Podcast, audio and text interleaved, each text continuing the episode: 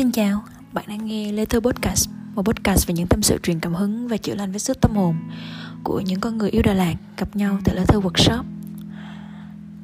Ai cũng từng băn khoăn muốn trở thành người nọ người kia, ở vị trí này hay vị trí khác.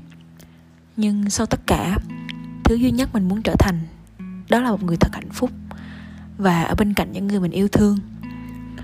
Mình đọc được dòng chia sẻ này của một bạn đã từng vẽ tranh ở Lê Thơ và rồi hiểu rằng mỗi chúng ta đều sẽ đi trên những hành trình thật dài, đều sẽ mong ngóng những điều thật xa xôi, để rồi sau cùng nhận ra rằng bản thân mình đôi lúc nên dừng lại, trân trọng những điều ở hiện tại và nhìn sang bên cạnh xem những người luôn kề vai sát cánh với mình, để yêu thương họ nhiều hơn một chút, để trân trọng từng khoảnh khắc đang sống sâu hơn một chút.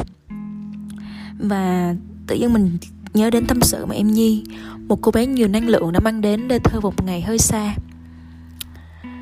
Nhi viết cho tụi mình thế này: sáng nay thức dậy tại Sài Gòn, em vẫn không tin rằng mình đã quay lại nhịp sống cũ. Những ngày vừa qua như một giấc mơ đẹp mà em vội tròn tỉnh. Ở Lê Thơ, dòng chảy thời gian dường như dừng lại ngoài cổng Hoa Giấy. Chỉ còn em, chị Linh, chị Trâm cùng tiếng nhạc nhẹ bẫng, dịu êm.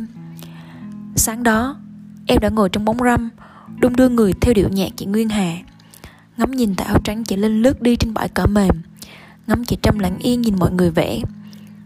Tay em còn chút vụn bánh, đầu lưỡi đậm vị chocolate và tim đập từng nhịp thật khẽ khàng.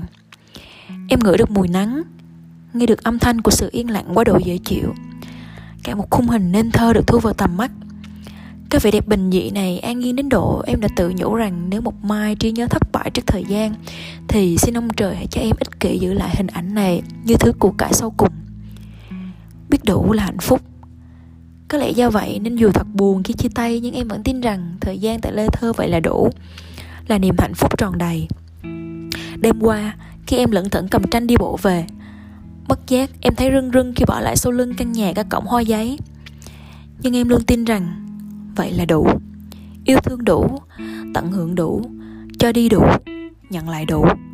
Bỗng dưng hạnh phúc với em trở nên thật hữu hình và cụ thể. Cảm ơn Lê Thơ vì đã là Lê Thơ. Cảm ơn chị Linh đã cho Lê Thơ một cơ hội để tồn tại và biến Lê Thơ trở thành cô gái đi ganh nhỏ ẩn mình trên triền đồi đã Đà Lạt, có chút hoang dại nhưng lại đầy ắp lãng mạn đáng yêu. Cảm ơn chị Trâm vì đã trở thành ngọn lửa ấm Lê Thơ và cũng trở thành nàng thơ của các vị khách lưu trú như em. Quãng thời gian ở căn nhà nhỏ này sẽ luôn là một trong những phần ký ức ấm áp nhất mà em trân quý đặt ở chiếc túi áo trên ngực. Đợi một ngày nào đó, khi cuộc hành trình của em thật khó khăn và buốt giá, em vẫn sẽ bình tâm bước qua bởi ký ức tại Lê Thơ sẽ luôn là thứ lửa sưởi ấm tâm thần, sưởi ấm tinh thần mà em chưa bao giờ ngơi nghỉ yêu thương nhớ về. Với thật nhiều yêu thương nhắn gửi từ em Nhi.